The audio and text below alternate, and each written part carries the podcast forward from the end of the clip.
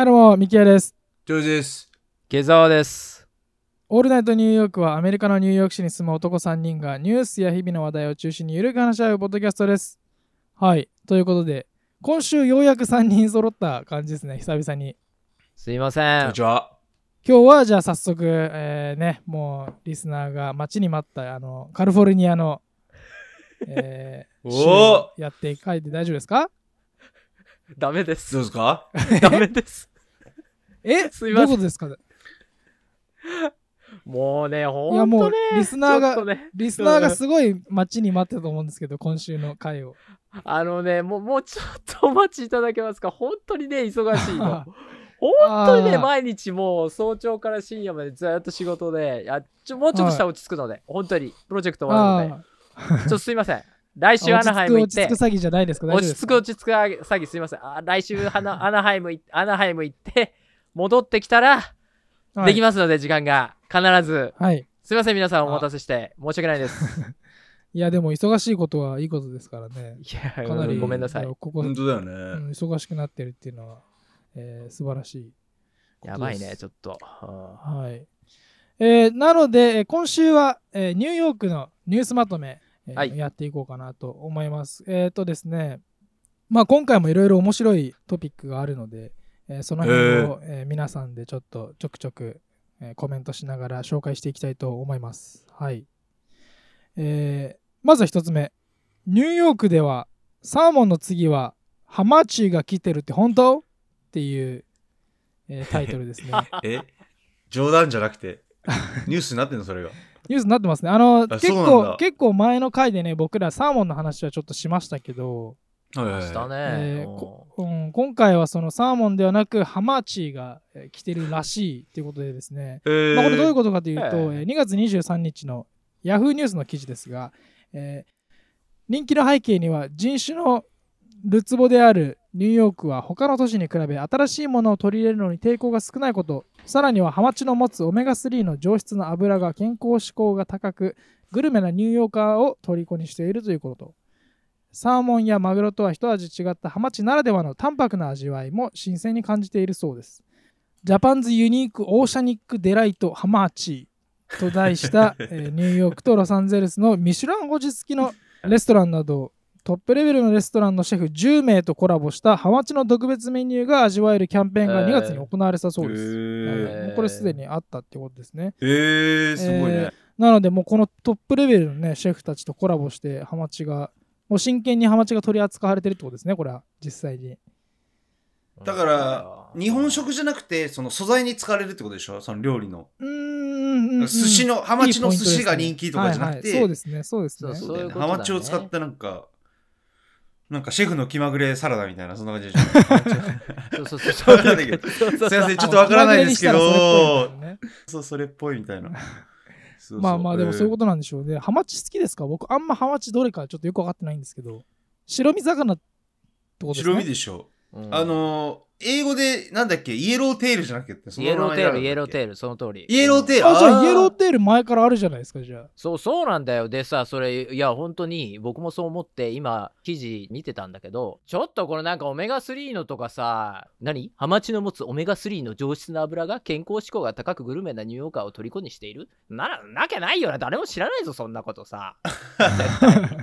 いやこれいやそんなこと怒られちゃうけどでもはいはいはい菓はい。子ね飲食とか詳しいと思うし僕も、えー、とレストランやってて昔ハマチは出してたんだよね店でね。あうのん。でずっと前だよ。だからもう十何年も前からあるよハマチって。ただまあ歌詞の言う通りだと思うんだけど多分日系の日本食店では昔からずっとハマチって出されてたしあのサーモンハマチマグロこの3つぐらいしかアメリカ人知らないから本当の話。うん。だからまあサーモンが一番たくさん売れたかな。でもまあハマチもよく出てたから別になんか全然新しいって感じはしないけどでもまあこのプロジェクトなのかな？このなんかジャパンズユニークはいはいはい。オーシャン、オーシャニックデライトハマチっていうのはまあ改めてこうハマチというものを非日系日本食レストランではないところで広めようっていうそういうイベントなんだろうなと思うので、うん、まあでも別にハマチ自体はニューヨーク自体でも十分知られてるし、いや、ブリってことだよね。はいはいはいでもなぜかブリって言わないよね、そういえば。ブリーとか言わないよね、こっちでね。みんなハマチって言うよね。そうですね。ね。多分ね、ブリで来ててもハマチって言ってると思うよ。だって同じ魚じゃん、あれさブリっ。て、うん、ブリってなんか響きがなんか、なんかあれですもんね。ね、あ、そうね、確かに。うんなんかあの、確かにそれは良くない。ね違う単語であまり良くない意味があるからな、確かにな。うんまあね。でもまあ、そうね、本当のハマチなのか、そのね、成長前の出世魚だからさ、ハマチって。はいはいはいはいはい。だからその前の小さいやつなのか、それとも、ブリも来てても全部ハマチって名前になってるのか、それはちょっとわからんけど、でもね、うん面白いね。うん。面白いですね。ね、うん、お寿司のね、素材はね、 yellowtail どこでもあるけどね。 yellowtail。ルはめっちゃ見ますけどね、ハマチってそもそも知らなかったです、 yellowtail が。うんうんうんなんなん大丈夫か、この得体の知れない魚っていう感じで食ってましたけど。はい。でもさ、ほら、前なんかニュースで出てたけど、ニューヨークの魚は、赤い魚はマグロじゃない可能性が高いみたいなのさ。なんか、ああ、なんかジョージさんも言ってましたよね、それ。赤マンボウみたいな。赤石だっけ言ってくれたの。なんか深海魚使ってるみたいななんかそうそうそうそう。あーだから、あの、100%ホワイトミートってやつ同じですね。そうそうそうそうそう。何のミートかわからないけど、とにかく白いみたいな。ありますよね。100%ホワイトミートで宣伝してるから、それ、それはなんか引くのかなっていう。ね white meat？いなあまあ少なくともこのイベントではね、きちんとしたね、あのトップシェフと組んでイベントをやってるから、うん本当に日本ーから来たうん高品質なハマチなんだろうけど、でもね、一そうですよ般的ねにね、僕らが見る yellowtail って本当に yellowtail なのかと思うよね。てか違うよね。うん。多分違うと思いますね。なんかね、そうだよね。なんかカピカピですもんこっちの yellowtail そう。それもう yellowtail 限定じゃないですよああそっか。あれ？何でもカピカピなことが多い。あちょカピってんなみたいな。うん。確かに。はい。まあいっかっつって。まあでもなんかちょっと今後ね、どっかでもうちょっとなんか広まってメニューとかでハマーチが見られるようになったらちょっと試してみたいなっていうのは、確かに。えー思いますけど。ははいい。まあそんな風にあのね、まあレストランとか、えー皆さん行かれることもあると思うんですけど、えーこのワクチン接種義務、今までありましたね。このワクチンカードを、えー見せてレストランの中に入るうってんいうことだったんですけど、はい、これニューヨーク市内、えーワクチン接種義務を解除へということで、うん。えーニューヨーク市のエリック・アダムス市長は屋内施設におけるワクチン接種義務の規定をえー3月7日で終了するということでですね、えーまあ、この収録今日が、えー6日なので、まあ、明日から月曜日から、えーこれが配信になるということで、やっとね。月曜日から？うん。はい、あの僕4日3月4日に演奏があってあのマンハッタンのミッドタウンの方に行ったんですけど、もうあのワクチンのあれとか聞かれなかったですね。あとなんかみんなマスクしてないし、うん。なんかそういう情報ニュースがあったから、その日付がいいつからちゃんと始まるっていうこととかをなんかみんな確認しないでレストランあ確認してないよねうん多分ねうんなんか僕の印象ですけど、最近はちょっとこの世の中の世界の、えーいろいろな動きがありますけど、みんなそれに話の話題がね、それで持ちきりで、もうほとんどコロナのことはもうみんな話さなくなっているというか、確かに。えーコロナなんかあったっけ？みたいな感じで、えーニューヨークは。で今年の夏はね、もう本当にもうワクチン証明も提示する必要がなくなって、もうみんなもう遊び狂うんじゃないかなって思ってもいいんですけど、確かにね。皆さんどうでしょうか？まあ時が来たなと。もう長いもんね。時が来たら。うんだよまあまあ時が来たと。そうですね。うはいはいんはい。っていう。キーキ見せんのもだるいし。あマスクマスク探すの。大変だし。うんほんとそうだよね。そうそうまあそうそう、ナンバー的にはね、あの落ち着いてきてるらしいですからね、うんあのうんニューヨークのう感染状況。んまだこれはい地下鉄とかはつけなきゃいけないんだよね。はい、えっ、と、一部の場所では、えーまだつけるルールになってるようですね。でもお店とかでは大丈夫ってことだよね。まあ、はい、まあ、屋内施設、ねはい。僕も自分の授業でイベントとかよくやってるから、そこでは非常に助かるね。やっぱつけたくないって人すごいいるから、外していいですか？かとか言って、いや、ルールですからごめんなさいみたいなやり取りもしなくていいから楽だなっていう感じはあるね。うん。うん。多分レストランのスタッフとかはまだ、あの多分つけて、えー仕事をするのかもしれないですけど、ね。まあ、お客さんとかは、まあ、そのこの一部のね、屋内施設における、えー義務は解除されるってことで、まあ、多分これもそのレストランによってちょっと変わってきたりとかするのかなっていう、まあ、うん。解除されるからといってね、別にレストラン側で、まあ、ルールを定めるのはレストランの勝手かもしれないので。そうそうそういうこと言われてるね、うん。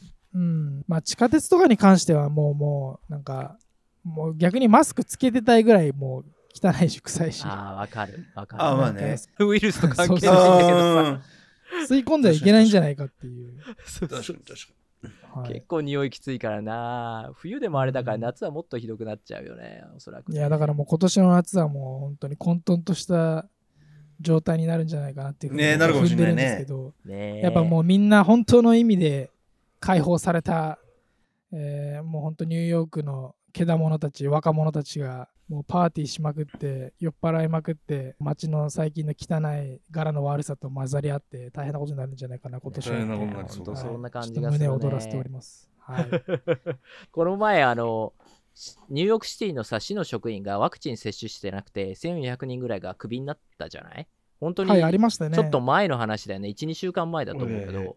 この人たちからするとさまだその市の職員はこの3月7日以降もワクチンを接種してなきゃいけないんだけどでもさこういう風になってきてえー、これでクビみたいなねうん。まだ1年前にどクビになるならさまだしもさ。どうなんですかね？ね。それは、それは知らされてなかったんですかね、職員は。いや知っててもうそういうことではないってことなんだろうね。なんかあの、うんうん、別に市の職員が市民としての代表ってことじゃないかもしれないけど、でもね、一応そういうところで、ね、受けなきゃいけないってことだったんでしょ、要は。それでね、受けてないからクビになっちゃったってことだけど、そのね、ちょっと数週間後、もしかしたら数ヶ月後には、もうそんなもん全く必要なくなっちゃうみたいなことになると、ちょっとショックだよね。まあ、しょうがないんだけどさうん。確かになかなか相当な規模で解雇されて、今後足りるのかな、人がっていうふうに、えー思いますけど。そうだね。はい。ほら、やっと日本に行けるようになったというか、隔離期間がなくなるからさ、日本の方もだよ。これはニューヨークシティの話じゃなくて、日本もは3月の1日からかな。うん。あの、3回目を接種してる人は、はいは入国後の自宅待機っていうのも必要ないし、到着後のい公検査共交通機関ですね。そう。の使用についても制限もなしと。まあもちろんね、あの72時間以内に実施したうん。陰性証明とかあとうん。到着後にコロナ検査とか誓約書とかそういうものは必要なんだけどあとスマホアプリの中登録とかいろいろあったとけどでもね自宅待機がなくなればすぐ動けるからそうなれば仕事も行きやすいなと。ずっと日本ね仕事行こうと思ってたのに行けなくてだから、やっとこれで、うん、行けるようになったなっていうのが、僕3回目受けてるから、うん、それはいはいははいいなっていうのが一つあるかな。うんじゃあ、これで日本に行けるようになって、さらに池澤さんもっと忙しくなるっていうことですね。もうやい。ばいよ。うん、やばいよ 大丈夫この、この放送は続けます。頑張ります。はい。はい。えー続いてのニュース。これはまた、まあ、変わったニュースっちゃ変わったニュースですけど、なんかそのニューヨークに住んでると、これの重要性じゃないけど、なんとなくわかるかなっていうふうに思うニュースが、えーニューヨークのリス、えー調査結果発表ということで、どういうこと？72人で調査隊員が2020年の3月うんにマンハッタンとブルックリンの24の公園にリスを数えに行ったっていう。えまあだから、バードウォッチングならぬリスウォッチングみたいな感じで。えいや、本当だよね。リス数えに行ったんでししょうね、みんながこう、あの、なんか、カチカチやるやつあるじゃないですか。はいはいはいはいはいはい。リス見つけた、リス見つけたってい。や、でも、なんか、俺それもう数えたよみたいなやつありそうじゃないですか。そうそうそうそう、絶対、だなんかありそう2回ぐらいやってるよ、絶対。カチカチカチっつって。えーということで、まあでもリスってあのね、あの僕、そのなんか最初、あ、なんかリスいるじゃん、ニューヨークと思って、リス見たことないなっていうふうに見てたら、なんかこっちのね、ニューヨーカーの人たちは、その害虫というか、そのなんだ、病原菌を保持しているっていうイメージがリスは強いらしくて、もうリスには絶対に近寄らないっていうはい。えーのがあるんですけど、なので、まあそういったね、あの、まあ、リスの状況を確認するためにも、えー数えられたんだと思うんですけど、これ池澤さん補足の方をいただけますか？あ、これね、ニューヨークシティオープンデータっていうサイトで結果は見れるんだけど、433のリスが、まあ、見つかりました、今回ね。で、まあ要するに24のお公園を回って、433のリスが見つかりましたと。で、その中でもイーストビレッジ、ミキヤ君住んでるとこね、おイーストビレッジのトンプキンズスクエアパークっていう公園があるんだけど、あそこが一番24個の公園の中でそのリスが多かったっていう。らしいよ。え、それ、あれじゃないですかリスに似たネズミとかじゃなくて。面白いそれ間指摘違え。間違えちゃったみたいな。ネズミ多そうだもんな、あそあそうだ 確かにいるよねたくさんねあそこら辺で。まあ、いますよね。で、えっと、その433のリスの内を内訳があって、えーグレイ。要するに灰色のリスがはい。390と。これが一番多いと。それがメインなんですね。そうメインで。でその次がシナモン色あの。茶色っぽいやつ、うん、あれシナモン色っていうらしいんだけど。シナモン色ってなんでちょっと言い方、かわいいよね。シナモン言い方可愛くしてる。でシナモンカラーズって書いてあるんだけど、これが26匹。なでそれから黒。たまにいるよね黒。えー、あー黒？これがアシュ16匹。そう。足。なのかなわかんないけど、うん、で最後書いてあったのがなるほど。1匹はどうやらどの色にも該当しないっていうのでこれがどんな色だったのかわかんないんだけどそういうふうに結果報告で書いてあって すごい気になるアルビノかな？なんか幻の白白とか？黄金のリスみたいな。黄金白のリスが。黄金のリスって何やねん。何になるよねやねん。気になるよねどこにいんだよ、そんなの。え、そ聞いれでもたことない、よ。聞いたえそことないよ。れって、あのーセントラルパークには行ってないんですかねマンハッタンのって言ってますけど。えっとね、うん、それいい指摘であのこの調査って2012年に個人の人が始めたんだけど理由がなんで他の多くの動物っていうのは常に毎年のようにこう調査が入ってカウントされてるのになんで誰もが知っているこのリスは数えようとしなかったのかっていうことに疑問を持ってその方が始めたんでね、でまあ確かにその通りだなと思ってで、まあ、ちょっと間が空いて2019年に初めて発表物として調査結果を公表してその時はセントラルパークしか調べてなかったみたいで実際に。そのデータっていうのはそのニューヨークシティオープンデータっていう初めに言ったそこのサイトで見れてて。面白い見るとセントラルパークのありとあらゆる箇所にこうドットというか点々点々ついててクリックするとこここのエリアに何匹シナモンちゃんがいたとかあのグレイちゃんが何匹いた。でかつ彼らがどのくらいの範囲を動いてるかみたいなところまで全部出てて。すごいっすそう。ね。面白いよこれはこれで。膨大な膨大な時間をかけてリサーチしなきゃいけないんじゃないですか、それ。いや結構ねそれがなんかね、まあ、ボランティアの方々で、まあ、研究者だけでなくて一般人も参加ができるなんかボランティアの活動で、ホームページ可愛いからちょっと見てもらえばいいんだけどすごいデザイン性があって 非常に、へー。はいはいはいでもまあやり方としては例えばボランティアが来たら「お君そこの地域の担当して」って言われて、まあ、あるエリアのねそこのちっちゃいエリアの「お君そこ行って」って言われてで20分間くらいそこに滞在してるんだって。でその間にリスがいたらメモ取ったり写真撮ったりして「あいた！あこいつ見た!」とか言いながら。であ、じゃあ自分が動くわけじゃない。そう自分が動くわけじゃない。君はここの地域の担当。ここここって言われて。そう。はいはい。でガッシーの疑問ってその通りであの同じの数えちゃうんじゃないとかそういううん疑問はあるんだけどでもそこはこう数式があって特定の補正することができてもちろんそれでも全然なラフなデータなんだけどそれでも研究者にとっては全くないよりは良くて大いに今後のその研究に役に立つっていうことのようなんだよね。うーまあでまあ、特に。にじゃあどういう研究かっていうとこの近年の温暖化によってやっぱ必ずさ何ていうのかな動植物の生態系っていうのは変化が生まれるじゃない？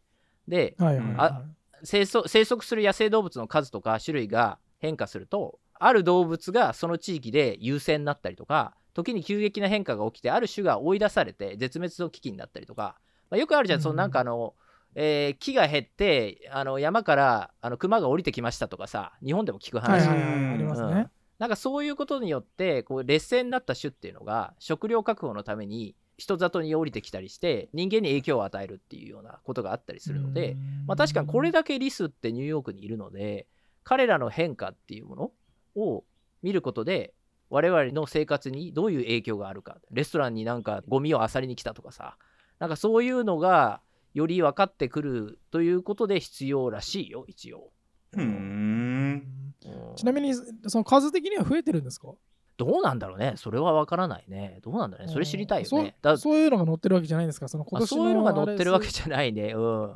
だって公園の一部の公園をまだ見てるだけだからしかもボランティアベースだし。ぱこなるほどうどっかさ人間の目で探していくっていうローテクな感じなので、うん、そうですね。まあまだちょっととしたそういう興味ぐらいでやってるところはあるんじゃないかなとは思うまあそれでもね。うん。ニューヨークシティのページに載るぐらいだから、まあ、ある程度きちんとしてはいるんだろうけど、うん、まあなんだろう今後さもっと監視カメラとか衛星の技術が発達したらもう多分そういうのはいらなくなるんだろうけどでもな ねそうじゃないめちゃめちゃなな、めちゃめちゃな技術の進歩ですけどね、そのまあ ねすっごい細かいところまで見えちゃうっ見つけられるてね確かに。はい。でもまあなんか楽ししそうだなとなんかそういうボランティアやったら行ってみたいなと思うな。はいはいはいはい。ちょっと1時間ぐらい時間割いてさ行く分は面白そうだよねなんかちょっといろいろ リスを通してニューヨークの様子がなんとなく垣間見える、えー可能性もありますね。あるかもねうんはい。はい。えーまあそんなね、リスの数が増えているか、えー増えてないか、ちょっとそこまでは、えー今回の結果では分からなかったということなんですけど、確実にこれは増えてるっていうもので、えー市内で重罪事件が多発って、もう急に、えーすごいあの、あそっちのうん2021年同月と比較し2022年2月の殺人は32件で10.3%増、うん。強盗は1276件と56%の増加。窃盗は43.9%増の1186件中でも自動車窃盗事件は1083件と倍増以上、うん。うん。ヘイトクライムも107件と同37件から189%増。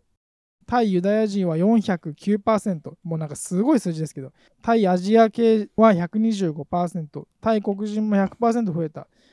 えー女性に対する暴行ですね。も性的暴行も134件で35.4%増ということで、ものすごいもうこれはもう幅広く犯罪のえーケースが増えているっていうことでですね、これあの、なんか、前なんかその犯罪の増加率みたいなのについてちょっと話したことありませんでしたっけ？このあったね。数回前あったよね。話しましたよね。うん、どう歌詞うーんホームレスが多くなったとか？ぐらいかな。でもね。まあ、でも増えたかなっていう。そこまででも、まあ、ホームレスの人たちが増えたなっていうのを思いますけど、うん。まあそれがね増加した事件の中でどれだけホームレスの人たちが関わってるのかとかなんかそれがギャング絡みなのかとか、まあいろんなねあのバックグラウンドの人たちが、えー犯罪に加担してると思うんで警官のね、えー数が少なくなったからもともと犯罪をなりわいにしてた人たちが犯罪を起こしやすくなったのか、まあ、うん。コロナでホームレスになっちゃった人がとか、まあ、ホームレスが増えてとかそういうところで来てるのかとか、うん。まあいろいろあると思いますけど、そうだね。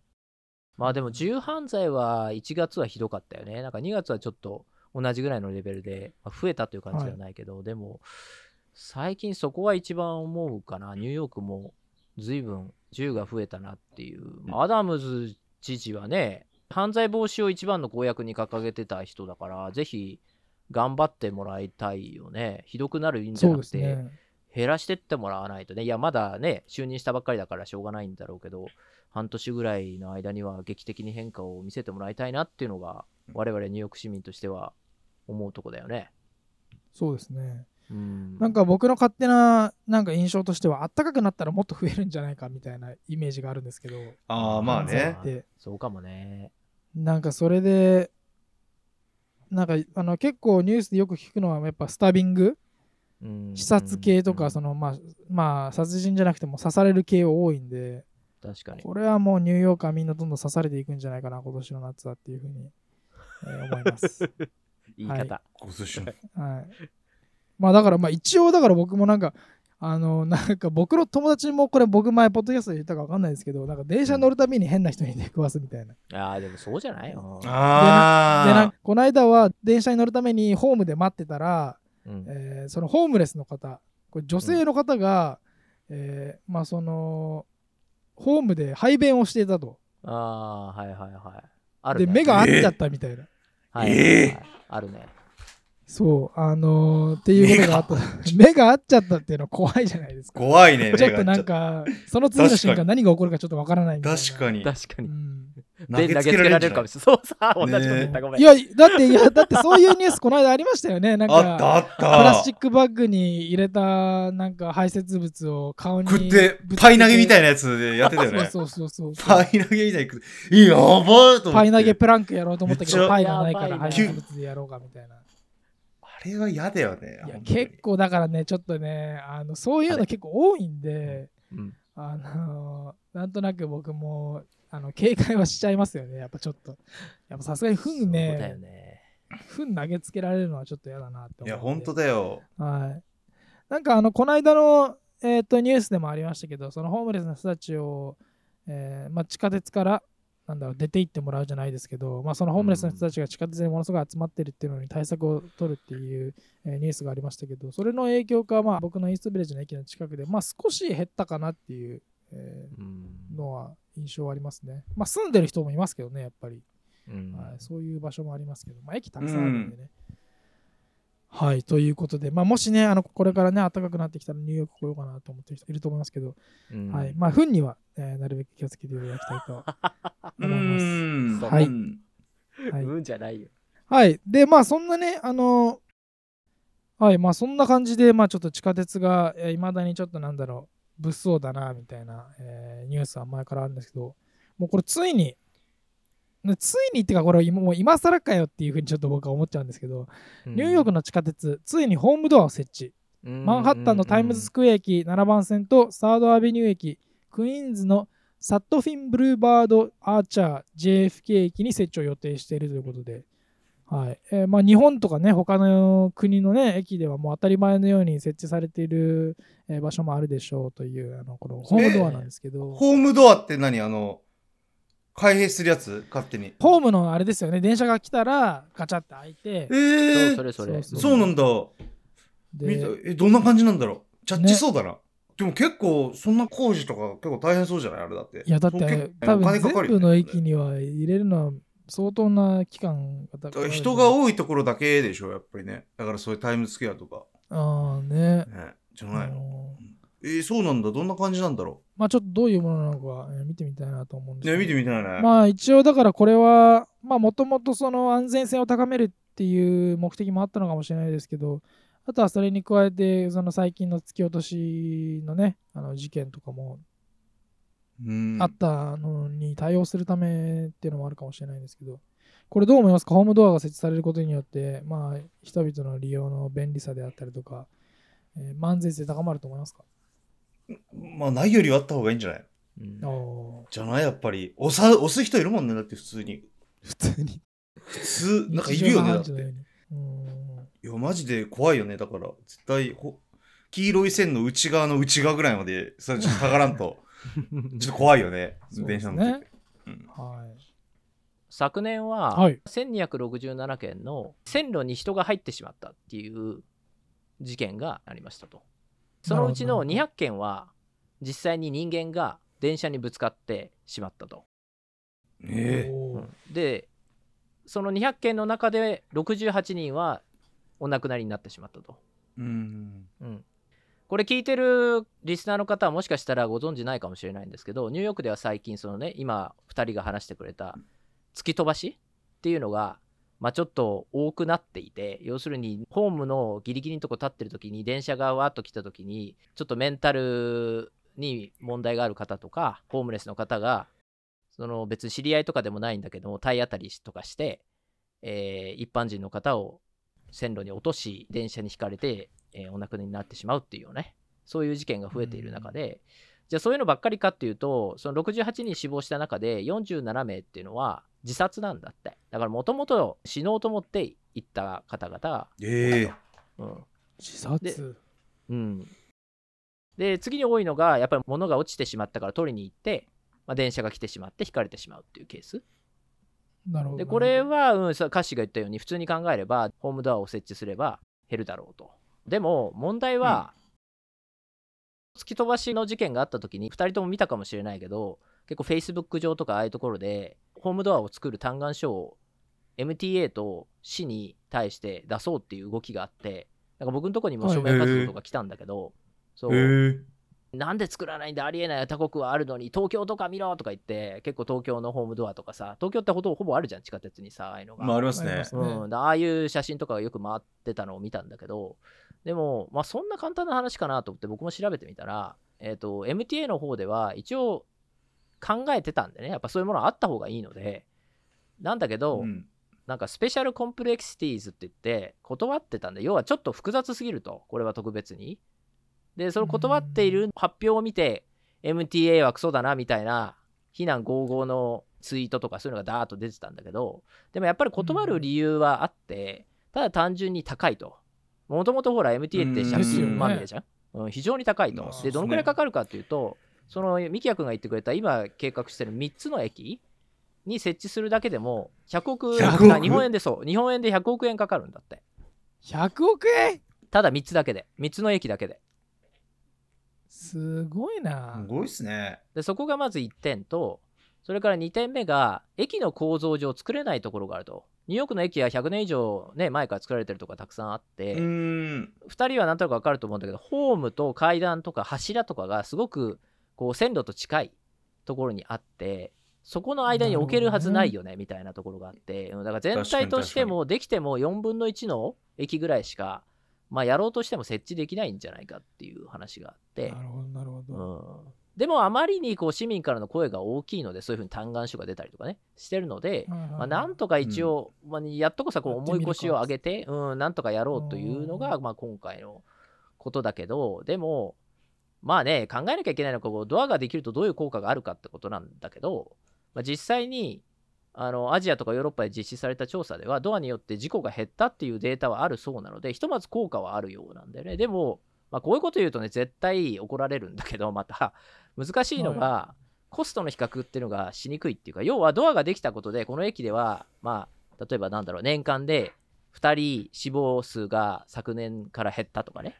あうん。の突き落としが1件減ったとか。でもそのためだけに設置に数十億円円で言えばね数十億円かけましたっていうところがコスト的にどうなんだろうっていう議論にはなかなかならないんだよね。やっぱり人命に値段ってつけられないから、まあうん、一人救えたんだからいいじゃんって。グレーターグッドな考え方ですよね。うーん。その通り、その通り、まさにその単語だけど、その通りで、まあ、ね、一応議論になるんだけど、もちろんそういうことは。でも、それを公に言うと叩かれてしまうんでね。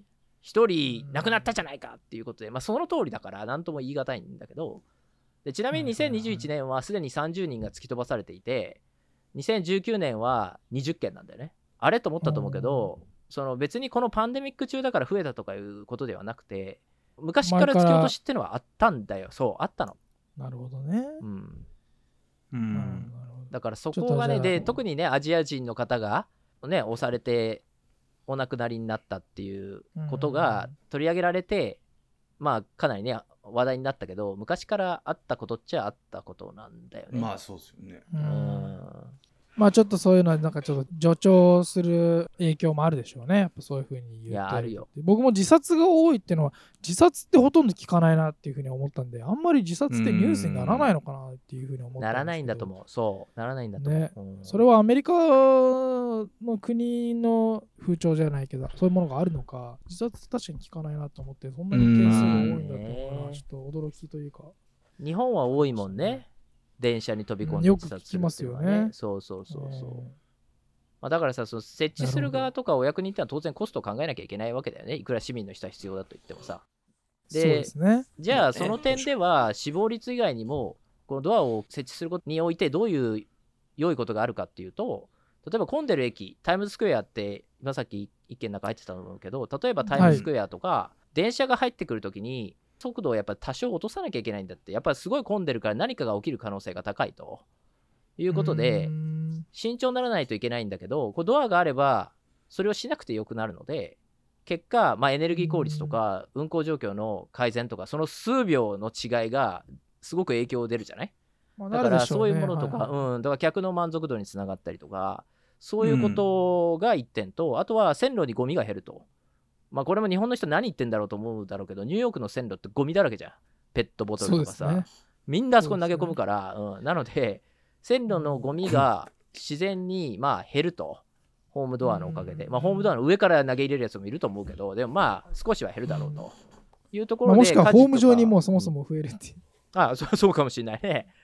そういうことで、まあ、火事とか事故の原因が減るとなるほどいうところで、まあ、これはだから日本でのデータとか比較対象にならないので、なので、うんまあ作ってみないと、どのくらいのコスト削減につながるかわからないっていうところは。あるみたいね。ニューヨークはニューヨークの特殊な事情があるからわからないっていうう感じがあるねんそうですよね全体とかそのデータであったりとかそういうものをバランスを考慮した上で実際にできることっていうのとまあそのさっきも言ったようにその人のねあの命にか値段はつけられないのでそのコストがどうこうっていうところ難しいっていうこのなんかまあ。ねあのコンフリクトっていうかまあその衝突が起きるところがまあなかなかねあの決断するのに時間をかけるんだろうなっていうなんか僕が思ったのは、そのもっと根本の問題要するに突き飛ばしの犯罪が多いからドアを設置しようっていう風な流れになったわけだけど、もっと根本的に、あのその突き飛ばす人を減らすことはできないのかっていうところはうんあんまり議論になっていなくて、なるほど。うん、いやそれは人間の行動はどうしようもないですよとかいうことなんだろうけど一応まあアダムズ市長はあのドアの設置以外にもメンタルヘルスに問題を抱えている人が突き飛ばす可能性が高いということで割合が高いということでメンタルヘルス教育を実施するとかどうやるのか知らないけどだってこの人うんあと3日後に誰か突き飛ばしそうだってわからないじゃんそんなのさ。なのでどうやってそういううん教育をするとかとかあとまあ警官を増やすとかよく言ってるけど結局この前あったアジア系の方が突き飛ばされてお亡くなりになってしまった。ちょっと1週間前ぐらいだっけ？のもうちょっと前かな？の時でも警官は近くにいたそうだから結うん。局なんだろういつ突き飛ばされるからか分かんないからその場でハッと助けるわけにもいかないし。まあで一瞬のことだと対応でき一瞬のことだもんそう。う確かにね。無差別殺人じゃんあれってさ。だから別になんかねうん。恨みがあるからやるとかじゃないじゃない？だから分かんないし、でじゃあ警官何してるかって結構携帯いじくってさなんか談笑してるしさ地下鉄でなんか3人ぐらい集まってさ、うん。ちゃんと君パトロールしてんの？みたいな。じゃあ申し訳ないけど。まあいやちゃんとしてる方もいらっしゃるよ。まあでます。そういう人もいますね。いるよねだからそんなんじゃ 突き飛ばしは減らないよね。だからそれも別に警官の数増やしてもしょうがないんじゃないかなとは思ったりとか。だから最後あるのは技術で解決するっていうのがアメリカらしいから例えば車みたいに障害物が目の前にあったら自動でブレーキかかるシステムを 電車にそうつけるとかまあ多分速度的に無理かもしれんけどだからそういうことでもしない限りホームドアで解決するものなのかなみたいなそんなん何何百億もかけてみたいなところははいはいはいはい。思うのでうん。僕は結果は数年後も何も変わっていないにかけたいと思います。かけるんですか？そっちは。あえて。いや、まあでもまあ難しい問題であることはね、間違いないとふうに、そうだ思いますけど、やっぱりまあでもそう本当そうですよね。いくら物事が良くなったりとか、そのね、仕組みが良くなっても、まあ、使う人間のがどういうふうに使っていくかっていうところが、えーまさにポイントになってきますから。はい。続いてのニュースはこちらです。えー渡辺直美さんいらっしゃいますね。うんえーニューヨはいはいはいはいーク、現在ニューヨークはいはいに生活されてますけど、渡辺直美さん、アメリカで台本なし、すべて英語の冠番組、ナオミ・テイクス・アメリカがスタート。へえこの番組はアメリカのカルチャーや歴史、英語などをアメリカにいるファンのみんなに電話で教えてもらいながらトークをする台本一切なしの番組です。と紹介し、全部英語です。たまごっちのようにファンが私を育てるんだによ。みんなでナオミを世界一のスターにしよう。かっこ他人事笑いと茶目っ気たっぷりにアピールをしたということで。はい。これはもうだから渡辺直美さん、我々の後輩っていうことでじゃあ大丈夫ですか？これは。ポッドキャスターの後輩。どういうこと？ポッドキャストなんだあ、ポッドキャストなんですって。あそうそうなんだよ。どう、ねどう思いますか？これは皆さん。じゃあコラボしますかじゃあ コラボしてラウェイ全部英語だけど、まずそもそもまずはね。元気でも、渡辺直美さんのね、あの活躍はね、ニューヨークで実際に、まあ、マガジン取り上げられたりとうか、ん。活躍されてるのを見て、すごいなっていうふうにうん。思いますけど、うん。ますけど、うんこれますけど？いいですか？はい、どうぞ。これ僕すごいヘイターな言い方かもしれないんですけど、はい。あの、いや、渡辺直美さん本当にすごいなって思って僕ちょくちょくあの、なんか、ソーシャルメディアとか拝見してるんですけど、もとも尊敬はあります。でもこれに関して、うん。これまずそもそもポッドキャストじゃないですか。うん。ポッドキャストって誰でもどこでもできるじゃないですか。うん。うん誰でもでどこでもできるから、その英語喋るファンを呼んで毎回ポッドキャストやったらうん別にニューヨークとか関係なくこれできますよねって思うんですけどこのあインスタですごい大きな広告があの渡辺直美さんの広告があるんですよ。ーはいはいはい。でも広告ってお金出したら多分広告が上げられるじゃないですか。まあね。だからこれ完全にマーケティングの力って思っちゃああ。うんですけどこれどう思いますか？いや、まあそうじゃないの。だって。あこれどう思い何ますか？俺らより遅く始めたのに彼女の番組の方が人気があるってことに対して いや違うけど。羨ましいと思ってるってこと妬んでるってこと？違うけど。ミキヤ君は。いや違うんですけどいやこれ一番最初にこの記事をパッと見た時にうわすげえアメリカで台本なし全て英語の冠番組スタートってニューヨークでものすごい活躍されてるなーっていうふうに思ってこのニュース読んだらポッドキャストっていうから、うん。ポッドキャストって別に冠与えられなくてもできるし、まあね、えーちょっとここはねあんまちょっとあんまりいい印象がないかもしれないからちょっと言いたかっただけなんですけど って思いません？なんか思っちゃうんですけどすごい。あ冠番組すげえと思ったらポッドキャスト。あポッドキャスト俺らでもポッドキャストやってるし俺らもニューヨークでポッドキャストやってるし。っていうこの多分ね Spotify と連携するっていうのもあのもしかしたら Spotify からお金もらってやってるかもしれないよね。ほら、Spotify まあそれはあるでしう。ょうねあの人気のホストを買収して番組を作ってるじゃない？そのうちの一つなのかどうかはちょっと分かんないけど、でも僕が聞いた感じでは2回放送があって聞いたんだけど、あもう聞いたんですか？もうあるんですそこら辺は、うん、もうあるよ、もう上がってるので、ぜひ皆さん聞いてもらいたいんですけど、はい。でもねあの、もちろんね、英語が拙いわけなんだけど、その英語を学んでいくっていう過程を見せるとともに、こう英語力が足りなくても私はこれだけ面白くできるんだぞっていう、まあそういう、なんていうかな、なんか自分の芸に自信があるんだろうなっていうふうには、一応感じたけどね。うん、で、まあまあ、それ以上に感じたのは、さらに YouTube でやれば、英語が拙なくても、アクションでいくらでも芸を見せられるじゃない？でしょ、うん。なのに、あえて声だけのポッドキャストっていう、うん、媒体で。言語スキルが限られてるところに飛び込むっていう。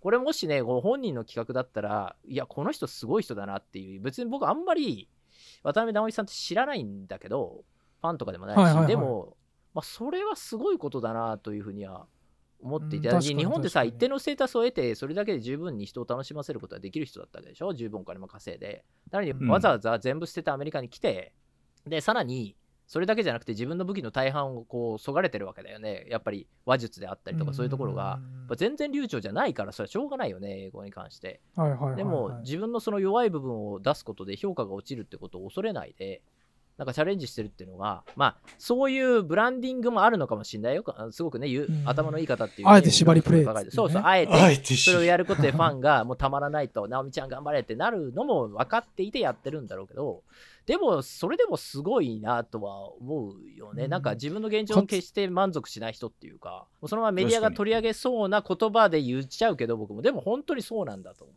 そういう裏の面もあるけど、そこが受けるだろうという。でも、それでもやらないよね。そう分かってても。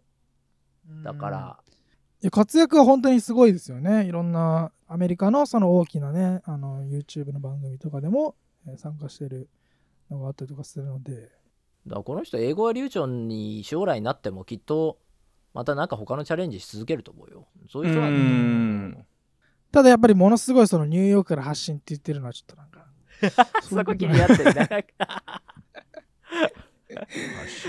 はい、いやいやいや、あの、はい、いや、なんかいや、うん。なんかその発信の仕方で自分が受け取る印象ってそんなに変わっちゃうんだなっていうふうに自分で思ってなんかよくよく考えたらでもそれってっていうふうに思ったっていう話ですね、はい、なんかそういうことって最近よくあるんじゃないのかなと思って。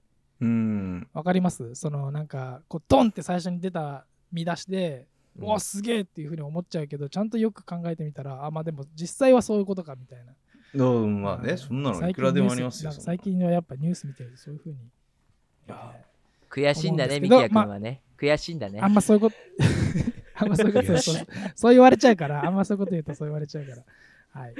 えーまだまだ、えー日本人のえー方でね、ニューヨークで活躍されている、えー方がいらっしゃいます。はい。はいえー木村拓哉さんと工藤静香さんの長女で、フルート奏者のココミさんが、米ニューヨークの名門レーベル、デッカゴールドでデビュー。4月29日に発売されるデビューアルバムの名前は、デデラムオアですか、これ。でラモ え、名古屋弁じゃなくて、デラウミャーとかじゃなくて、ー。デラウミャー。ちょっともう一回ちょっとちゃんと発音あーお願いしますフランス語？フランス語じゃないかな。うん。ちょっとフランス語わかる人がこの3人の中にいないから。でラモー。っていうのが、えーなるほど正しいね。発音ですね。えー4月29日に発売されるデビューアルバム、でラモー。発売されそうで、だって。調べたらそういうふうに今フレンチの人がえーそういうふうにおっしゃってたんで。フランスの小説家スタンダールの恋愛論っていう本があって、まあ池澤さんが？え池澤さんがじゃない僕じゃないよ。なわけない池澤さんがつけたのえ そういう仕事はしてないよ。違う。そういうことじゃなかったそういじゃなかったな幅広すぎるでしょすごいなでも、デッカゴールドって僕全然聞いたことないんですけど、でも名門レーベルなんですね。そうね、ユニバーサル。ル参加だから、うん。まあでもクラシックの名門レーベルだから、クラシック知らない人には、うん。だバーンスタインとかが所属してるよね、有名な。ああと、ランランとか、なるほど。あの中国人のピアニスト。うん、そうそう。あ、ジョー・ヒサイシさんも知らなね。あ、そうなんだ。へえ。はい。えへーー、所属されて、じゃあもうこれはもうすごいもう有名な、えーレーベルということで、僕そ、そもそもこのココミさんっていう方もよく知らない、かつ、ココミさんという方がこのフルート奏者だったっていうことも全然知らなくて、うーん。そう、ちょっと聞いてみたいですね。4月29日に発売されそうで。えじゃあ、買いですね。ーこれは買いじゃないですか。もうサインもらいに行かないと。やるんじゃないですか？やるんじゃないあですか？サイン会ニューヨークでやるのかねカーネギーホールでやるでしょ、これ。カーネギー。カーネギーホール。ああ、でもそういうことしそうだよね、すげえなんかね。うんうん。すげえな、やっぱ。キムタクの娘。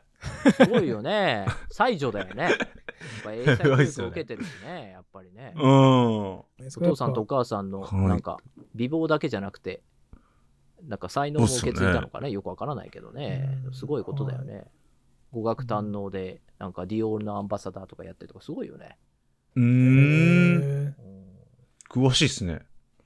う んいや、まここにフォローしてるんですか？あ、してない、してない。してない。詳しいな、池澤さん。すごいな。いやでも本当にあのすごいですね。やっぱニューヨークで活躍されてる日本人の方、まあそのニューヨークのレーベルとね、あの経営される方であったりとか、うーん。だから思うところはさ、だからそそういう方って昔からいたけど、頼むからニューヨークに来て、ね、5年でも10年でも活躍してほしいなと思うな。日本からちょいちょいってこうやって送るんじゃなくて、ガツッと来て、ね、ここでライブとか名前だけ持ってくんじゃなくくてってことそうそそうそう、もしまあ、また怒られそうだな、これな、キムタク批判したでしょとか、そういうんじゃなくて、基地で来て、ここのファンをね、こう、自分の手で掴み取ってくれるとおすげえなっていう、あ、もう古い話してんのかな、僕はね。だからもう、どうなんですかね？古いって言われちゃうんですかね、それは。まあまあ、わかりますうんわかります、それは。いるじゃない、なんかポッと来て、うんなんかブルーノートとかニューヨークのさ、あの借りてさ、うんあの、うん日本人9割のポッと来て。お客さんでさ、なんか、えーライブとかやって、で、目覚ましテレビとかが取材して、数人いた外国人の人に、あ、シーズワンダフルとか言うの、そういう言葉だけで取ってさ、で、日本の人が、うわ、すごいわーって言って、そう悪い。いうんじゃなくて、悪いな、その言い方。あもうそういう、もうさ、これは悪いな。まあでも、はいまあでも、あるあるからねっていうこともありますよね。いやありますあよね。うんいや、本当に才能があるんだから、きちんとこちらで挑戦してほしいなっていう、あ、ニューヨークでやる意味があるならね、ニューヨークのレーベルなんだし、まあね、ねそれは確かに。う。うんん、なんかライブね、やってほしいなっていうふうに、ある程度住んでね、ここの街に。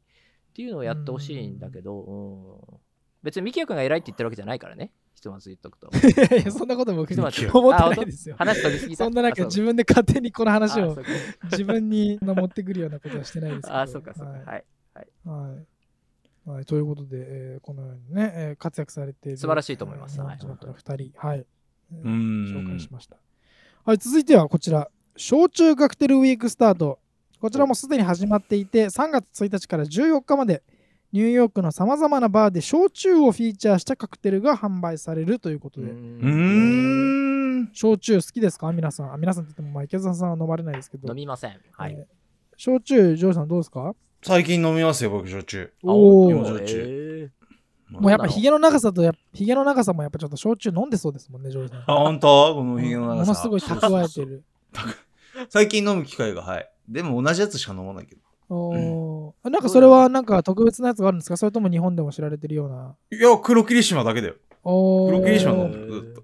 なんか炭酸割りで飲むと美味しいんだよね。はいはいはいこのカクテルウィークで、えーフィーチャーされる焼酎っていうのはどんな焼酎があるのこれ池田さん紹介してもらあ、えっ、とね、ちょっと見ただけだけど、えっと、バーゴトって知らない？イーストビレッジにあるとこ。多分二人知ってんじゃないかな。ここあー前聞いたことあるような気がするけど行ったことないな。うん。ミキヤ君家近いと思うよ。あそこで麦焼酎のイチコ祭典っていうのがあって、まあこれ米国限定のイチコなんだけど、それを使ったカクテルとか、あと、ルール・オブ・サーズって知ってるかな？これグリーンポイントの、これも有名なところだけど、こことか、あと、ノマドにあるパテントペンディングとか、ここら辺の一流バーが参加してるプロジェクトで、詳しいっすね、池澤さん。あ、そうそうそう、まあちょっとこういう業界にいるからね、あ仕事うんニューヨークとかシカゴとかオースティンとかサンフランシスコとか DC で、まあこのプロジェクトがあって、要はそれぞれの都市の一流バーテンダーと日本のいろんな種類の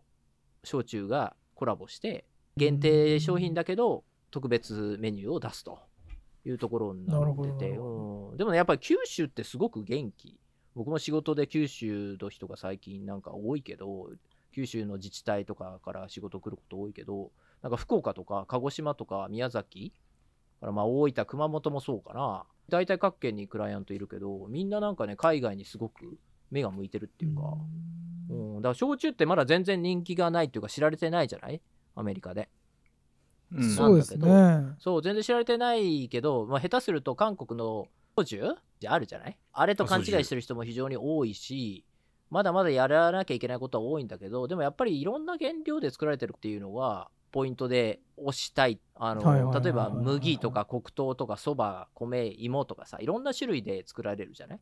イーチコって大麦だし、そばとか宮崎とか有名だし、まあ、黒糖はね、それは沖縄とかの黒糖焼酎っていうのがあるから、それぞれ違ってもっとバラエティがあるもんなんだよっていう、ということを確かにもっとニューヨークの方に知ってもらえたらいいなとは思うよね。他に栗とかさ、牛乳とか人参とかトウモロコシとかいろんなもの使うんだよ。焼酎って。えー、意外とね、バラエティが、牛乳？うんいろいろそう牛乳使うのもあるんだって。なんかそういうのもあって、ぜひ、歌詞にもね、いろいろと試してもらいたいなと思う。ところですね試したい、確かに。うん意外と知らないでしょ、日本人でも。焼酎って。あんあんまり僕、焼酎を飲む機会がなかった。その僕、ニューヨーク来たのがだから21ぐらいの時なんで、本当に1年、だからお日本でお酒飲めたのは本当1年ぐらいで、うん。その時に焼酎、だ20ぐらいです、焼酎に出くわすというか、焼酎飲むかっていうふうにあんまならなかったんで、こっち来てからは、ちょくちょく焼酎多分飲んだことありますけど、あんまりその、近場で手に入らないと僕わざわざ行かないというかそね。あのうん、そこまでその焼酎が飲みたいっていうほどじゃなかったんででもこれを機会にね焼酎ちょっといろんなねものがあるんだったら試してみたいっていうのもありますしいろいろそのカクテルになった時にどういう風な味にそうだよなるのか。ねそこだと思うよ。うんうんそこもポイントだなというふうに思いますね。はいカッシーどこで買ってんの？いや、買ってないですよ。なんか、あの、ご飯とか食べに行ったら。あのああ、そうかそうか。お店で出るってことね。そうだよね。そうです、そうです。確かに確かに。ボトル家では飲まないですね、さすがに。まあ、そうだよね。そうっすね。なんか、周りが飲むから俺も飲むみたいな感じですね。うん、もっと広まってくれるといいね。ニューヨークでね。うん、美味しかったらいいですけどね。本当にま。あね。すごい凝ってるけど、凝って値段はそこそこするけど、うん、まあまあまあまあ、みたいな。これが欲しかったわけではないな、みたいな時 あるからう。んなんか思ってたのと違ったみたいな時があるから、カクテルって難しいんだよね。なんかまあ。カクテルって本当になんかあのー確かに。飲んでいかないとそのなんかビールとかもその最初は別に美味しいと思ってなくてもなんかどんどんどんどん飲んでるとこれがもう美味しいみたいになるようなと同じような感じで多分あんま飲み慣れてないとなんでカクテルにハラペーニョ入ってんのみたいなのとか、うんああ、あるよね、あるよね。僕でも最近は好好きなんですけどそのハラペーニョ入ってるやつとかも。最初はやっぱり。りなんでハラペなんでこんなスパイシーなのとか、うんうんあのうんなんかすげえなんか煙入ってるんだけどみたいなうんあいやいや、スモーキーみたいな感じだね。確かに確かに。あるよね、そういうのね。そうそうそう面白いなっていうふうに思いますけどね。はい。という僕の印象はあります。はい。続いてのニュースはこちら。ニューヨークインターナショナル・チルドレンズ・フィルム・フェスティバル2022が、えー3月4日から19日にわたって開催されます。はい、もう開催スタートしてるってことですね。今年で25回目になるこのフェスティバルがチェルシーの SVA シアターで開かれるということで、はい、これ聞いたことありますか？インターナショナル・チルドレンズ・フィルム・フェスティバル。ジョージさん結構見ますか？普段から。普段からチルドレンフィルムは見ますか？いやーすいません、話、ちょっと膨らませられないですね。ちょっとチルドレンズフィルムで。何も出てこないみたチルいな。ドレンズフィルムっていうのはどんなものが含まれるんですかね？これは。これ誰ですか取り上げたの？お池澤さんです。池澤さん、どうしどういうことですか？どういうことですか？どういうことどうですか？いうことですかって感じ。僕らおっすおあ、いい年こいたおっさんっすよ。なんでチルドレンズフィルムのあのニュース取り上げるんですか？一応アート的なのも1個ぐらいあった方がいいかなと思ってさそうそうあーなるほどなるほどちょっと見てみるか、どんなのがあるのか。うんなんか90近い作品が世界中から集まっていてその中見客にとるです20何回目 ?25 回目か、というところで25回目ですね。うん、もう長年続いてるフェスティバルのようだけど、まあ、日本からも、うん。えー、45点から、えー作品が出るようでちょちょっとトレーラーぐらいを見ただけなんだけどでも、はい。矢野穂波監督による骨紙っていうのとかこれちょっと面白そうだったなパッと見た感じ。松本壮志監督サマーフィルムに乗ってとか結構アニメーションが多いかなっていううんそれはなんか主催者の方も最近そういうのが増えてきたみたいなことを言っていたけどでも一番気になったのがあの3月4日のオープニングなのでちょっとこれ放送はねもうすでに間に合ってないんだけどそれをオープニングをね飾る作品だったあさあ飾る作品の Where is Anna Frank っていうまあアンネ・フランクだよね。ベルギー、フランス、イスラエルとか数カ国合作のアニメーション作品なんだけど、これはもちろんね、アンネ・フランクの日記を題材にしてるんだけど、話の中で、キティっていう架空の友達が出てくるじゃない？わかる？読んだことある？アンネ・フランクの日記。いや、僕読んだことないですね。まあ、な出てくるんだよ、そういう、あの、アンネの友人っていうかね。で、はいでも架空の友人で、夢の中というか、想像上の人物なんだけど、でその子にもこの作品ではフューチャーしながら現実と想像の世界をこう行き来しつつっていうそういう感じのあらすじが書いてあって、まあ、それトレーラー見た感じもとても面白そうでこれはあの今後どっかストリーミングとか開始されたら見てみたいなっていうふうに思ったよね。まあななんで池澤さんおっさんなの興味あるんですかみたいな話を今さっきされたけどまあそれはその通りなんだけど 個人的にはなんか子供の想像する世界って大人の想像する世界よりもっと面白くてすごいそそられるんだよね。うん、なんかあのうん なんていうか別になんか怪しい話してるわけじゃなくて そうすいません。あのよすいなんかません。用事すいませんなんとかとか僕池田さんそういうのじゃないから、うん、それ勘違い池田さんがちょっと言い方がちょっっと。言い方悪かったからなんかうまい表シリアスうまい表現ができなくてそうななんかそういうのじゃないよ本当そういうの興味ある人間じゃないんだけど、でもああ、もちろんもちろ。うん怪しいなんか幼児好きとかそういうんじゃなくて普通にええもちろんもちろんなんか。大人って大概何言っても読めるんだよね。なんか子供って同じ人間なのに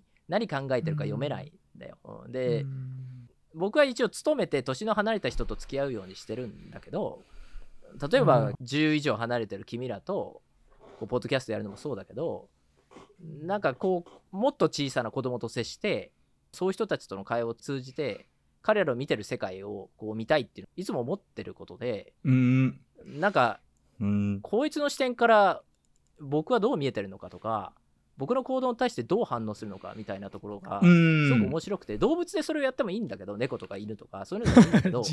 でも、うんでも動物ってや 動物ってやっぱりなんかさらに数十歩離れていてなかなかねまあフィードバックが得られないんだよ。そうフィードバック。うんでも人間はやっぱ違うというか、うん例えばさ、君らの前でなんか突拍子もない動きを例えばしてみたとするこんなのしてみたらどういう反応があるかなみたいな言葉でも動きでもいいんだけど、でも反応が限られてんだよね絶対に。君らシーンとするとかさ。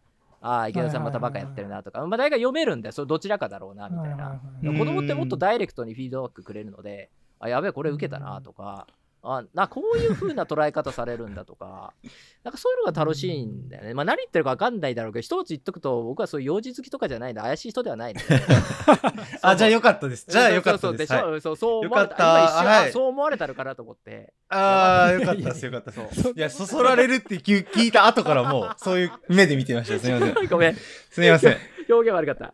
うん。あの一よかった切興味ないです、そういうことは。はい。このあのフィルムフェスティバルのホームページの方に行くと、フェスティバルっていう項目のところから、うん。えっと過去の作品のアーカイブがあるので、ええ。ーーそちらでお。全1018件ですね、えーうん。の、えー今までそのフェスティバルの方で取り上げられた作品がいろいろ載ってるので、うん。えーまあ、ここのページから見れるわけではなさそうなんですけど、まあ、どんなものがあるかっていうのをちょっと調べて、まあ、そこからこう、あのーチェックして何か、えーそうだよね映画を見たりとかしてみるのも面白いかもしれないですね。なんかこういうところからもしねお子さんいらっしゃる方とかいたらこういうところから何か選んだものをなんかね子供に見せてあげたりとかすると、うん子供はどういうふうになんか反応するというか、ううんんどういうふうに感じるのかみたいな。はい。ね、ぜひ日本に住んでる方やね、お子様いらっしゃる、僕も子供がいたら、ぜひこういうの端から全部見せていきたいけど、ぱり世界中から集まってきてね、いろんなストーリーが入っていて、やっぱりある程度そうやってキュレーションされてるから、あのうんきちんとした方って言い方は変だけど、ジャッジの方々が。なので、安心して見せられるよね。なんかこの児童書のうんまとめサイトとか最近あったりもするけど、そういうのの映画版だよね。ちゃんとした質のものがあってこれはきちんと子供に見せるって小さい頃から見せたらいい影響になるみたいなさ何がいい影響か分かんないけど、まあ、そういうことかなと思う。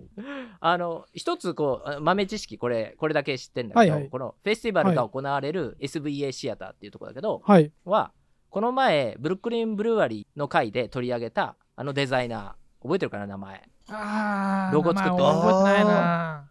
覚えてないな。ミルトン・グレイザーさんいましたね。そうミルトン・グレイザーさんがデザインした彫刻が入り口の建物の屋根の部分にあると。えところーなんで、まあ、この SVA ってスクール・オブ・ビジュアル・アーツって知ってるよね？スクール・オブ・ビジュアル・アーツって。はいはいはいはい。あの美大世界でも有名な美大の一つだけどそれがニューヨークにあってそこのシアターなのでもちろん一般のものも出してるけど基本的にはそこの大学付きというかなのシアターなので、うん、でこのミルトン・グレーザーさんは SVA の何だったかな？まあなんかの役職だよ。エグゼクティブなんかの。というのもあって、うん。うん、関係あるっていうのもあると思うんだけど、でもまあ、その彫刻がありますよっていう、たただの豆知識です。はいはいはい。はい。気になる方はぜひ、えーぜひぜひチェックしてみてもらいたいと思います。はーい。はい、えー続いて最後のニュースですね。ニューヨークで日本産のイチゴが大人気ということで、えー日本のイチゴが、えー取り扱われるようになり始めているということで、えーはい、これは池澤さんどうでしょう？ん、あの、てかこれ言ってしまうと、僕の仕事を埋め込んでしまったんだけど、でもまあ、あの、アマオっていう福岡のイチゴと、あと淡雪っていう、こちらではニアビソホワイトっていう名前で出してるんだけど、その白いちご、熊本の白いちごが、うえー白いちご。そうがいわゆる日系ではない白人系っていうのかなスはいーパ。ーに少しずつ入ってきて売られるようになってきましたよっていうそういう話で,、うん、で結構あのポップアップイベントとか3月にあったりするので即売会とかあったりするので、うん、あの僕も今日淡雪の即売会行ってくるんだけど、まあ、僕は売るんだけどそういうのもあったりするので,、で高いんだよ。やっぱりあのアメリカってその日本みたいに1万円の夕張メロンとかなんかそういう高いフルーツの市場ってなくて基本的に一番高いもんでもイチゴとかオーガニックとかいうのでもなんかあの15粒とか入って6ドルとか7ドルとかそんなものじゃない？だけど、うん日本っうてんやばいじゃない？なんか1パック何万円とかなんか何千円みたいな。なんかありますよね。る世界。そういうブランド化されてるってもう本当に。そう。なのでそれを流れを持ってくるってところで新しい市場を作っていくっていうところになるんだけど実際にこのアマオとか淡雪もこちらでは1パック50ドルで売られるのでだからみんなえっていう顔をしてるよね、えやっぱりイベントの時は。そんな何が違うの、えみたいな。そう。それを一生懸命説明しながら買ってもらう。でも買ってくれる人を見てるとほとんどねやっぱ値段なんか見ない。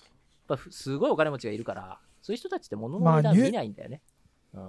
確かにニューヨークだったらなんかその値段でどうこうっていうよりかはそういうものがあるんだったら試してみたいっていう。そうその通り。その経験というかその試すっていうところでやるで好きなんだったら多分あとなんかそのまあ日本でももちろんあると思いますけどアメリカってそのギフトの文化ってすごいあのなんだろうな日常茶飯事だなって思うんですけどうん。あの贈り物って普段から日本でもねあのされると思うんですけどやっぱり人を見てるとそのある程度裕福余裕のある人ってどこに行った時もあこれ誰かにあげるんだったらいいなみたいな感じでうん。物を見てることが多いんでうん。なんかギフトとしてもねなんかそういうのってあの購入されそうだなっていうふうに。なかなか日本のお歳暮みたいな文化がないからこちらでなかなか食をギフトっていうのがあんまりいないんだけどでもそういう文化はこう持ってきたいなとは思うよね。なんなんとかできないのかなとは思うんだよね。その中にこういう高いフルーツを入れ込みたいなとは確かに思うよね。時間はかかるけど。ちょっとしたなんかそのちゃんと贈り物っていうよりかはなんかちょっとしたものをあげるって感じで、うんうんうんあ友達のところに遊びに行くから、あそうそうそうあそういうのはあるねこれ持っていこうかなみたいな、うん。そうそうそういうので、まあ、お金持ちの人たち、まあ50ドルぐらいだったらいいかしらみたいな感じで。そうそうそう。即売会やるときとかでも値段を聞いてくる人はまずダメだね。買わないね。うーん。うん、そうじゃなくて、うんもう買う人ってのはもう分かる。もう来て、もうそんな聞かないから、試食ちょっとして、ああ、買うって言って、もうパッと持ってくうるよね。ん。う。うんんでもじまあレジとかの動きを見てても、うん、金持ちの人は全くその何も気にしていない。金額とか見てる素振りがない。全く。うん確かにだからお金持ちの人たち多いしやっぱニューヨークまあ、なんだかんだ言って、5000円とか1万円の話だからね。別に、うんグッチのバッグじゃないじゃない？別にさ。なんか50ドルって500万ねまあそうじゃないから。うん。うん、50ドルって確かに僕はあの池澤さんがあのそのコラボをしたえーいちごのコラボをしたエイリーンズスペシャルチーズケーキという、うんうんうん。えーこれは双方にあるこれは双方でいいんですよね場所的には、えーうん。双方にあるチーズケーキ屋さんがあるんですけどあの僕試作のものをちょっと味見させてもらって、えーすごい美味しかったんで実際に昨日行ってあのコラボのねイベントやってる時にあの僕も行っておありがとう。はい、購入してきて、まだ食べてないんですけど、あの実際のその完成品のものをこれから、まあ、今夜、今夜というかこのポッドキャストの後ね、食べようと思ってるんで、えーすごい気になっております。はい、もしニューヨークでお住まいの方とか、これ、ね、ニューヨークにこれから行く方が、もしこのポッドキャストを聞いてたら、ぜひ、あ、まあでも俺終わっちゃうのか、もうその数が限定なんですよね。一応ね、そのいちごに300関しては食限定で、またやるかもしれないけど、将来。うん、今期はもう、いちごがシーズンがそろそろ終わりなので、うん、この有名チーズケーキ屋さんとのコラボは、と、淡雪ね、のコラボはもう、これで多分今年は終わりかなと思います。うん、なるほど、なるほど。はい。あの朝日新聞にも取り上げられたので、ぜひ確認してもらえれば。ば、僕も結構ロングインタビューをしてもらったりで、いや、わかんない。それがすごい削られていい。池澤さんの顔が映ってるんですか？いやいや、顔は映らないけど、結果的に ああいうものって、長いインタビューでもね、すごい短くなるだろうから、うん、別にそれはいいんだけど、でも、ぜひ、そうやって日本のね、いちごがあのニューヨークで売られてるんだよってことを、頑張ってるんだよってことを、うん、皆さん知ってもらえればなと思います。いいですね。はい。ありがとうございます。はい。ということで、まあ、今回結構いろいろ、まあ、こんな感じでニュースを紹介してきましたけど、まあ、後半はね、そのニューヨークで活躍されてるニューヨーク関連で、まあ、池澤さんもだから、それも含めて、まあ、いちごもそうですけど、えーニューヨークでその関わって生きている、えー日本のもの、日本の人だけど、今回の取り上げたニュースの中で一番、えー注目だなっていうのはありますか？うーん、あのなんかさっきの子供のだから一番一番そんな感じじゃなかったの、伊集院さん。確かに。映画のやつの見てみようかな。うん子供がどういうこと考えてるのか。でもこれ別に。子供が作ってるわけじゃないですよね。あ、そうそうそう、子供が作ってる。子供向けってことですよね。子供向けっていうことです僕はあのハマチがちょっと食べてみたいなああ食べたい。ね。ハマチの釜がいいよね。あの、骨だけになったっていうかさ、最後のさ、あのレストランで使えないとこ、あれを、こう、お味噌汁こう入れるみたいな。あぶいい油が出んだよ、あれが。うまいっすよねないんだよ、もう。うん本当にわかりますわ。あのうんはい。ということで、まあ、今回はこんな感じで、えーニュースを取り上げてきました。来週のね、えー来週 何来、来週はまだカリフォルニア行かない。いや、もう来週カリフォルニアからあの収録でございます。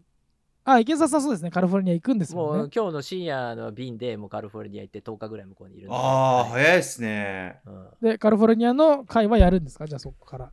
いや、残念ながらそうはいかないんじゃないかな。そこはそんなにうまくいかない。そんなパーフェクトにいかない。パーフェクトにいかない。はい。はい。すいません。えーということで、えー来週もまたお楽しみにいたしていただきたいと思はいます。うそれ帰ってということできた今回はこの辺でら時間できますから、すいません。お願いいたします。はい。あ、それ帰ってきたら、わかりました。はい、すいはいません。ということで今回はこの辺で終わりにしたいと思います。ありがとうございました。またねー。ありがとうございました